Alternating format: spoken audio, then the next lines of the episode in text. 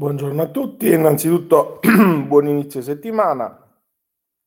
Rassegna di stampa e tributi del 10 ottobre. Partiamo da un interessante articolo di Stefano Pozzoli sul Sole 24 Ore. Servizi locali, pioggia di carte eh, dalla liberalizzazione. Il decreto di riordino dei servizi pubblici locali sembra intenzionato a penalizzare i comuni eh, e ehm, a prescindere dalle INOM con una moltitudine eh, di nuovi adempimenti. Molte delle novità sono rappresentate da oneri procedurali, ovvero istruttori eh, anzitutto quando si vuole istituire un nuovo servizio eh, pubblico, se ulteriore rispetto a quelli previsti dalla legge, occorre effettuare uno studio e portare una delibera di, iscrizione, di istruzione del servizio che dia ehm, adeguatamente conto degli esiti dell'istruttoria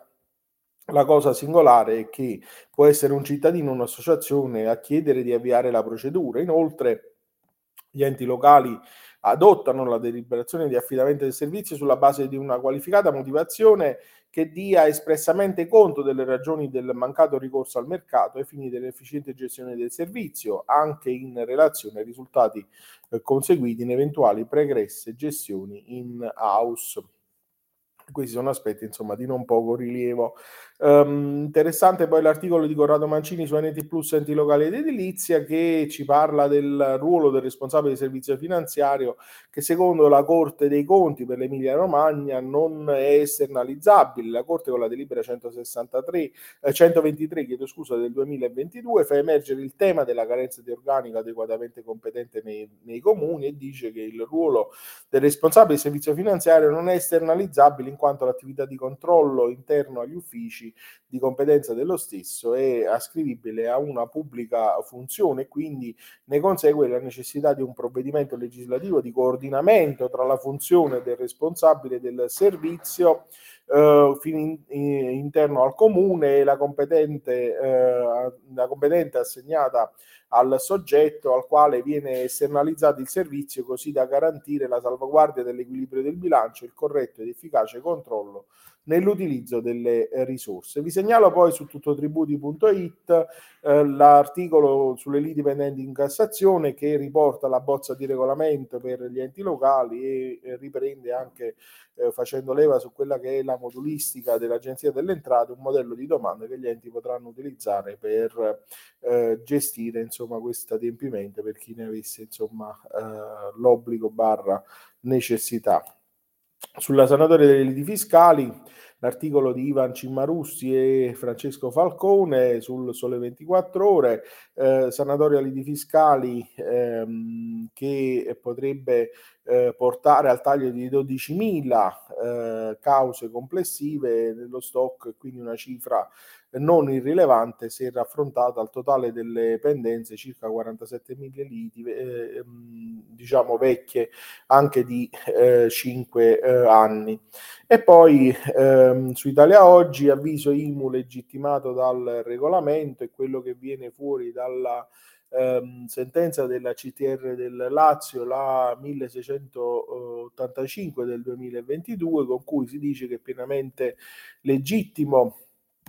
il, ehm, l'intervento eh, del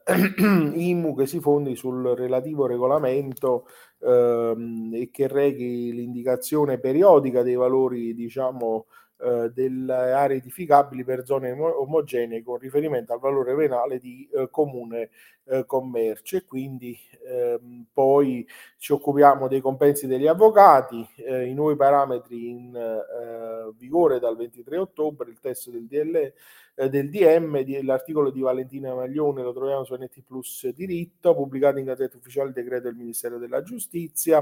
eh, il decreto 147 13 agosto 2022 sui parametri per la liquidazione dei compensi delle professioni forensi e quindi nuovo, i nuovi criteri, i nuovi valori entreranno in vigore domenica 23 ottobre, come abbiamo già detto. Um, sulla lite temeraria poi la prova supporta i risarcimenti, Eh, l'articolo che troviamo su Italia Oggi di commento alla sentenza della CTR del Lazio del 1691 del 2022, secondo cui la richiesta di risarcimento del danno per responsabilità processuale aggravata, cosiddetta per lite temeraria, ai sensi dell'articolo 96 del codice di procedura civile, deve essere supportata da idonee prove del danno subito come conseguenza della condotta di controparte, altrimenti in assenza non potrà trovare accoglimento.